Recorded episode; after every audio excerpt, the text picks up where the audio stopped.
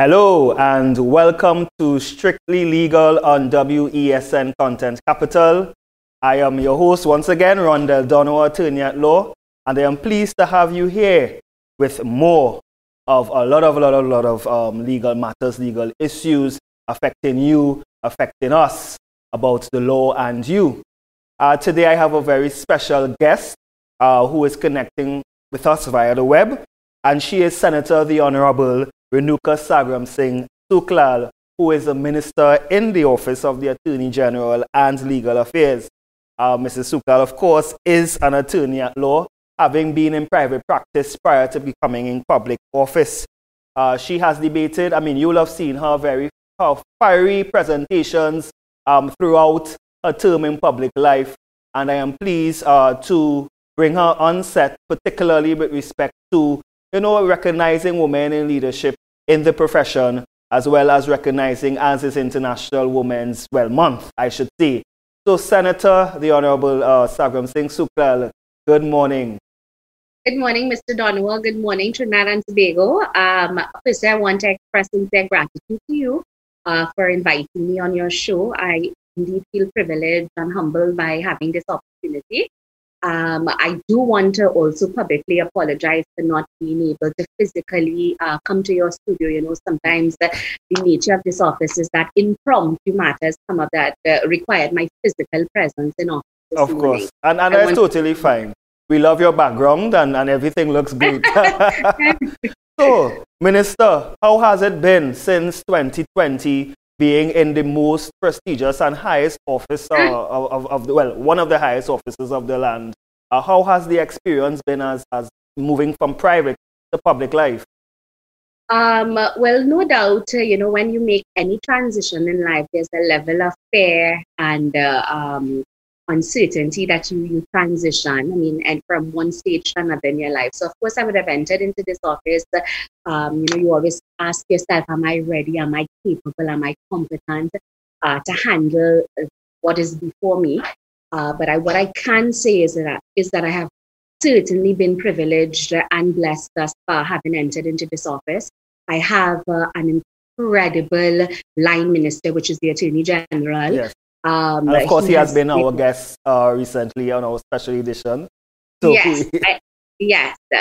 So I have uh, had um, his uh, experience to rely upon, his guidance to rely upon, and then um, uh, remember, even though I would have transitioned from uh, private practice into public life, um, I'm still a lawyer. So all of these skills that I would have accrued over my years in private practice, uh, you know, you bring those and and, and, and the experience would have been throughout the course, length and breadth of your life. You would bring that with you, no doubt, into I would have brought that with me, no doubt, sorry, into the office that I presently hold. So the transition, yes. uh, it's a learning process. I will never pretend that I know it all. Um, uh, and I think that is where as uh, younger persons to the pol- political arena, we rely upon uh, the guidance of our seniors. And, uh, you know, as attorneys as well, we understand how important it is to have your senior to, to, to go to if you're second guessing yourself. And this is no different. So the transition, it has been um, I think I'm, I think I'm settling in well. Yes. Um, was because I have that support um, of our Honorable Attorney General and then all of the other senior politicians in the party whom I could go to for guidance and support. Yes. And you've mentioned senior, and of course, being in private practice, you were under the chambers of um, Pamela Elder Senior Counsel. Uh, now, a lot of persons may not, uh, of course, everyone knows Mrs. Elder as, as, a, as a very noble and um, uh, criminal attorney. Now, how has been that experience working, or have you been working, or have you had worked alongside um, Elder? Certainly. so when I went into chamber with Mrs. Elder, I would have gone in as an intern. so I had the benefit of also serving under Theodore Guerra Senior Counsel. So it's Guerra Elder and Associates.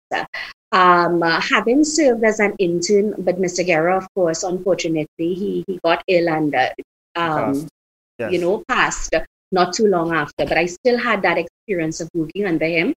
And uh, so I was able to be mentored to, to an extent by Mr. Guerra. And no doubt, Mrs. Elder is an incredible human being. And this goes beyond simply just being an attorney at law. She is what I envision in, it is a true essence and representation of what a senior is supposed to be. Um, I have said to everyone that, uh, contrary to what people may believe, my senior is not political. And she's a lawyer. She always says to us, she's a wep- she she she is uh, um she is ready for hire. In other words, and uh, she understands. She she has a passion for the law. And why I, will go back to why I why I why I say she is what in my mind is a true yes. replica of what or representation of what a senior is. She's one of those uh, seniors that you can go to with any questions, any concerns. She's always been a guiding light for all of us in her chamber, uh, whether it's relative to the law, even personal issues. More than that, senior allowed us the opportunity to grow, and she teaches us by example. She taught me by example. She's not one of those seniors who will simply assign tasks yes. and expect that work will be done. She's there with us. So, so I think uh, having that incredible privilege to, to work with Mrs. Elder, um, no doubt it would have engendered a certain level of work ethics within my own self that I think is also responsible for me being able to transition well into the new office that I hold. And so, of course, no doubt you could I love her. yes. and of course, as a female, I'm celebrating International Women's Week, well, month, I should say, because the, the day was celebrated on the 8th. Um, do you think that there are enough female in, in, in, in noble leadership or prestigious leadership positions uh, in Trinidad and Tobago and, and who is recognized for such? Enough. enough is a, is, a, is a tricky word. Yes. Um, I don't think there will ever be enough. Um, uh, but uh, I honestly, sincerely believe that we are blessed to live in Trinidad and Tobago a country in which, and at least I can only speak from, I, I will speak from my experience, yes. my personal experience. Um, I believe as women, we are still very much fortunate.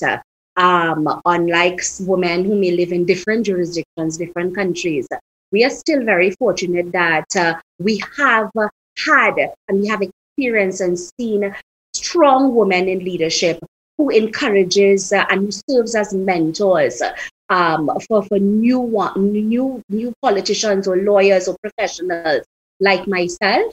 Um, I would not say that there's ever enough, uh, all right? But I can say that we are blessed. I, I, my personal belief that we are blessed and we are fortunate in our country as women that there is a space for us. And uh, we, and have, seen, had, yes, go ahead. And, and, and we have to, we have had those who came before us that even when there was not a space, they blazed a trail for the new ones to go through. Yeah. So I would still so so while I don't believe there is enough, um, and there's always space for space more. For more but uh, certainly I, I want to I want to say that we are blessed and fortunate in this country because there are many girls in different parts of the world who cannot uh, um, attest uh, to our experience. And of course, as a female leader in the Ministry of the Attorney General and Legal Affairs, that's a big portfolio. Um, in terms of in terms of, of getting the respect as a female and as an attorney, how has that transition been um, in the ministry, or how has the experience been in the Ministry of the Attorney General, of Office of the Attorney General and Legal Affairs? So I would, because it's on the issue of respect, and I would speak again personally, right? Yes. I personally believe that respect and earning someone's respect, it transcends gender. And uh, you have, as an so, so respect is something that uh, I, I do, personally I don't believe is gender based. It is something that you have to earn through your work ethics. So if you're asking a question in the context of this office, yes. it's something that I have to be prepared to earn. I can't roll into an office and expect that, oh, because I'm the minister and I've arrived, that people will just automatically respect me. Well, some My people think like that, yeah? respect something that has to be earned. The only way I could earn that respect of my peers, of my subordinates, is uh, through my hard work, through my dedication, through bringing value to the organization I currently serve. And that I believe transcends gender.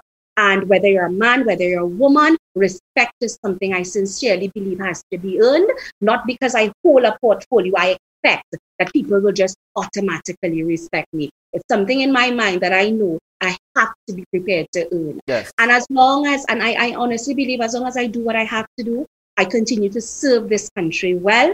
I continue to bring my best game every time. I believe eventually I will get the respect that I deserve. But I can say yes. Um, I have had an incredible experience thus far at AGLA. I mean, I started by talking about the Attorney General himself and allowing me the opportunity to flourish and, and allowing my voice to be heard, whether it's at a LRC meeting or a pre-LRC meeting or, or higher level meetings. So that, that in itself, it motivates me as a woman um, uh, you know, to, to know that I am earning my space and my yes, respect yes. in the office that I now hold. Now, the office that you hold, as I said, is, is Senator, well, the minister in the ministry uh, of right. the Office of the Attorney General. Now, many people may want to know why a minister in the ministry. Can you just um, explain to the, to the viewers and listeners exactly what is your portfolio within the ministry? Okay, so, so relative to my portfolio, um, this is really based on uh, uh, the Attorney General. He, acting on the advice of the Prime Minister, will decide on what my role and functions are within this ministry. I can't speak for other ministers uh, because I would not have been privy, uh, uh, you know, I would yes. not know what would have transpired during their term of office. But at least during my term of office, the Attorney General made it abundantly clear to me that he wanted me to be a part of the entire ministry. So in this ministry, we have not had a division of responsibilities. What I am, uh, again, and, and you know, it may sound as an overused expression, but I am privileged because I'm having the opportunity to learn the length and breadth and understand the length and breadth of the entire ministry. Remember, the Office of the Attorney General and Ministry of Legal Affairs, there are almost 19 other entities that fall under us, uh, um, uh, that uh, answer in essence to us. Yes. Um, that's a lot. and uh, not, and I honestly believe at this stage in my development, being a very new, very green minister, it was it is necessary for me to understand the hub and spoke of the operations of the entire ministry. And as of now, my response there has not been any clear division of powers, for want of a better word. Yes. But I'm given the opportunity to really shadow the Attorney General. I've been given the opportunity to learn um, as much as I can um, about as many things as possible as it relates to the office that I that I now hold. And, and of, um, of yes. course, there are projects that I'm passionate about. The Attorney General will always say, "Well, you know, you know, feel free to run with those projects." Um, uh, you know, if if there are other thing, things, I'm not limited, and, and, and that I'm grateful for. And, and, and that is good uh, because, as you said, you know, a lot of other ministries or other ministers in, in the ministry are not probably given that that length or that scope that you are given, and that is, that is commendable.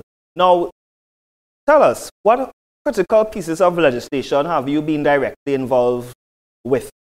Uh, I mean, I know there are many, but what, what, what has been very close to your, to your heart?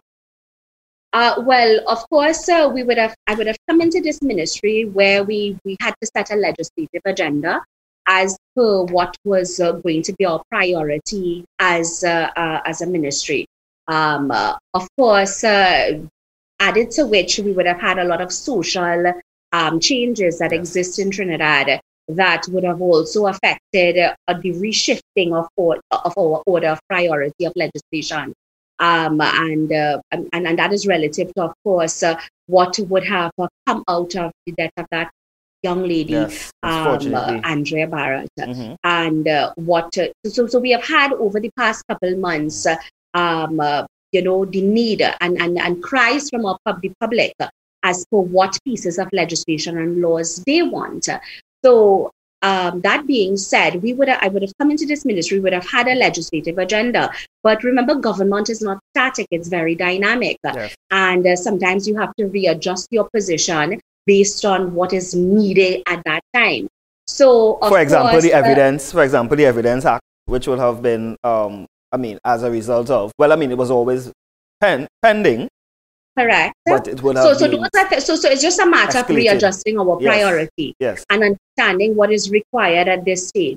So, as for critical pieces of legislation, as I said, I've been extremely privileged having been allowed to sit on the LRC, which is the, the LRC, which is pretty much where we set our legislative agenda. And the LRC, just for persons who may not know, the LRC is, is what um, what was the what what is the what what is the LRC? So the responsibility of the LRC um, is where we where, where we sit with our policymakers and our drafters. That's the Law Review Commission. It's, in, yeah. in the Office of the Attorney General, and our responsibility is uh, to set that legislative agenda, from legislation, um, to deal with policy matters. Um, so it's not a, it's, I mean, we go to and this is the law, this is the law reform. This is Correct. the law reform yes, commission. Sorry. Yes, that's what I meant. Yes, yes, yes, yes, But I was, I was just trying to get into what is the purpose Understood. and function of the LRC. But, um, and uh, what we would do, so it's really the Law Review Commission, and our responsibility is uh, for reviewing the legislation that comes to us. Um, of course, our responsibility is to ensure that the pieces of legislation that we bring to the Parliament is good law. Now, going back to the question that you were asking about, um, we, in, in looking, the, the, pieces of legislation that thus far that I've been um, privileged to work on, of course, we are working on a firearms amendments. Um, we are looking at, well, I would have worked on the evidence amendment, the recently anti-gang um, bill that was before the Senate. Uh, we would have had pieces of, uh, not too long ago, we would have brought to, to the Parliament uh, um, omnibus pieces of mis- miscellaneous provision, miscellaneous legislation that sought to amend other um, parent laws, such as uh, um, the FATCA um, regu- uh, laws, laws as it relates to money laundering and those, uh, those areas of law.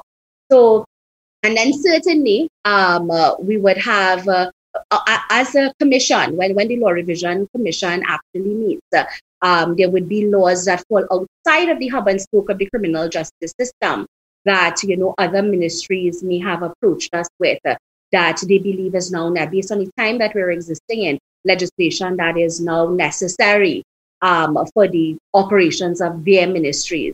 So, so, so I've had the opportunity not just to simply work on criminal justice legislation, yes but of course, legislation that would touch and concern other ministries. Minister, we just pause a minute. We'll be right back for a quick break. Uh, you're watching WESN Content Capital.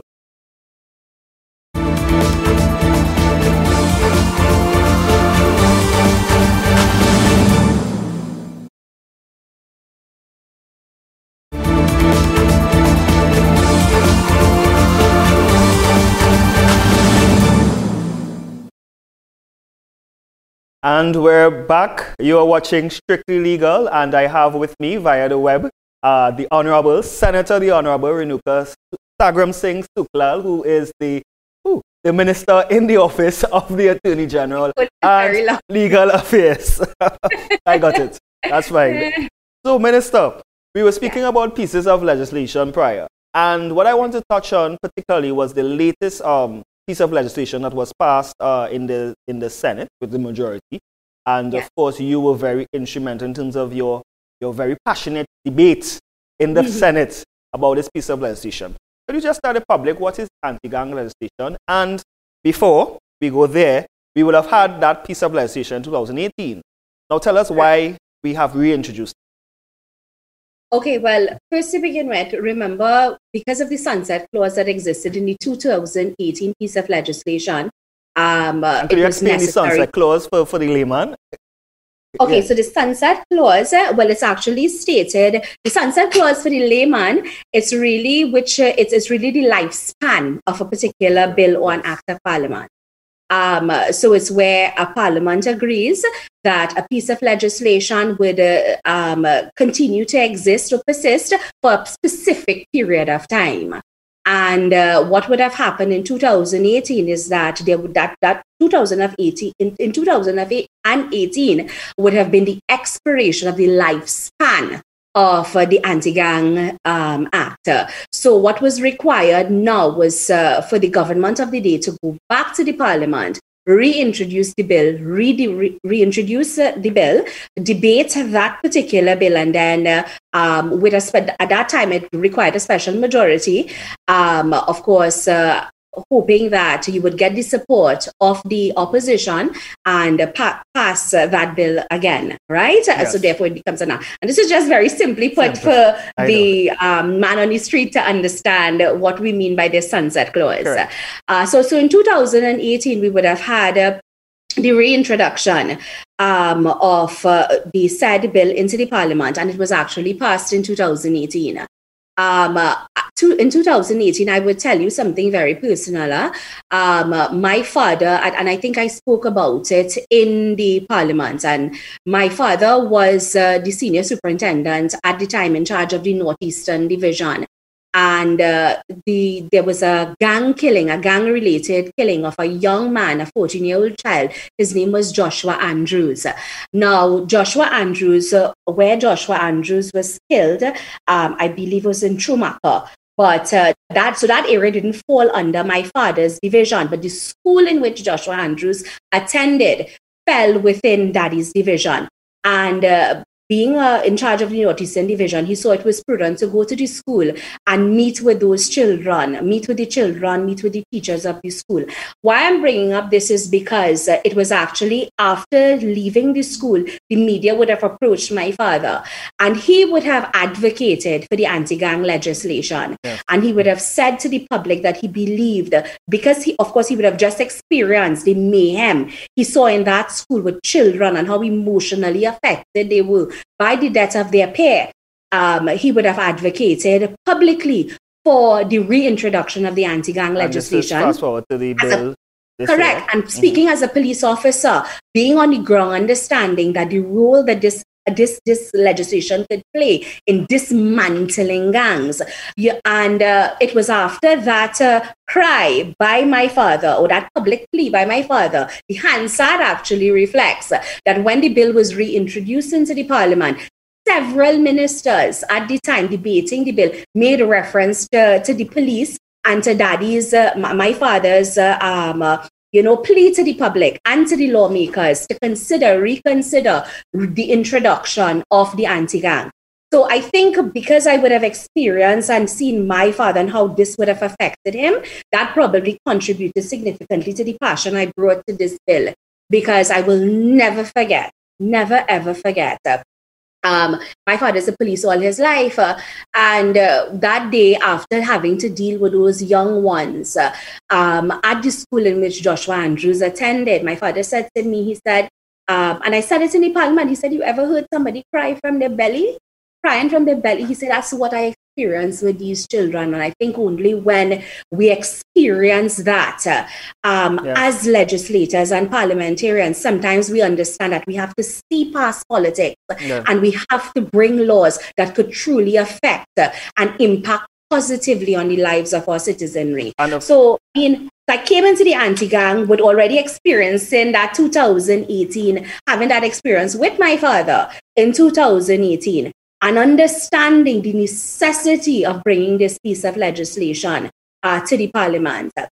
You know, Mr. Donwa, if I might use the opportunity, I, I remember, and I told Mr. Rambharat that um, if if we if you all if, if the public is to go back to Mr. Rambharat's uh, uh, Minister Rambharat's presentation um, in the Senate, to me it was a very poor um, raising presentation yeah. because he made certain points outside of the scope of law. He said that there is no way to make gangs pretty or there's no way to make a gang look pretty. Yes, and in essence, he said that uh, we have to remember as a population with gangs will come firearms, will come murders will come attempted murders, will come drugs, will come corruption. And if we are able as a parliament, as a responsible parliament, to break the back of gangs, in essence, what we are doing is destabilizing crime and criminal activity in this country. Minister? And in essence, that is what this bill is. Yes. Minister, listen, we can go on and on and on because, I mean, this is a crucial piece of legislation that is continuing in the House. However, we yeah. are out of time. And I'm afraid oh. we may have to be back at some point. But okay. I do want to thank you on behalf of WESN for committing yourself to this interview. And we experienced a lot. And please, congratulations and continue doing the great work. Thank you very much. Thank you. okay, you bye. have been watching Strictly Legal on WESN. Sorry, we are out of time, and we'll see you back for another episode. Thank you.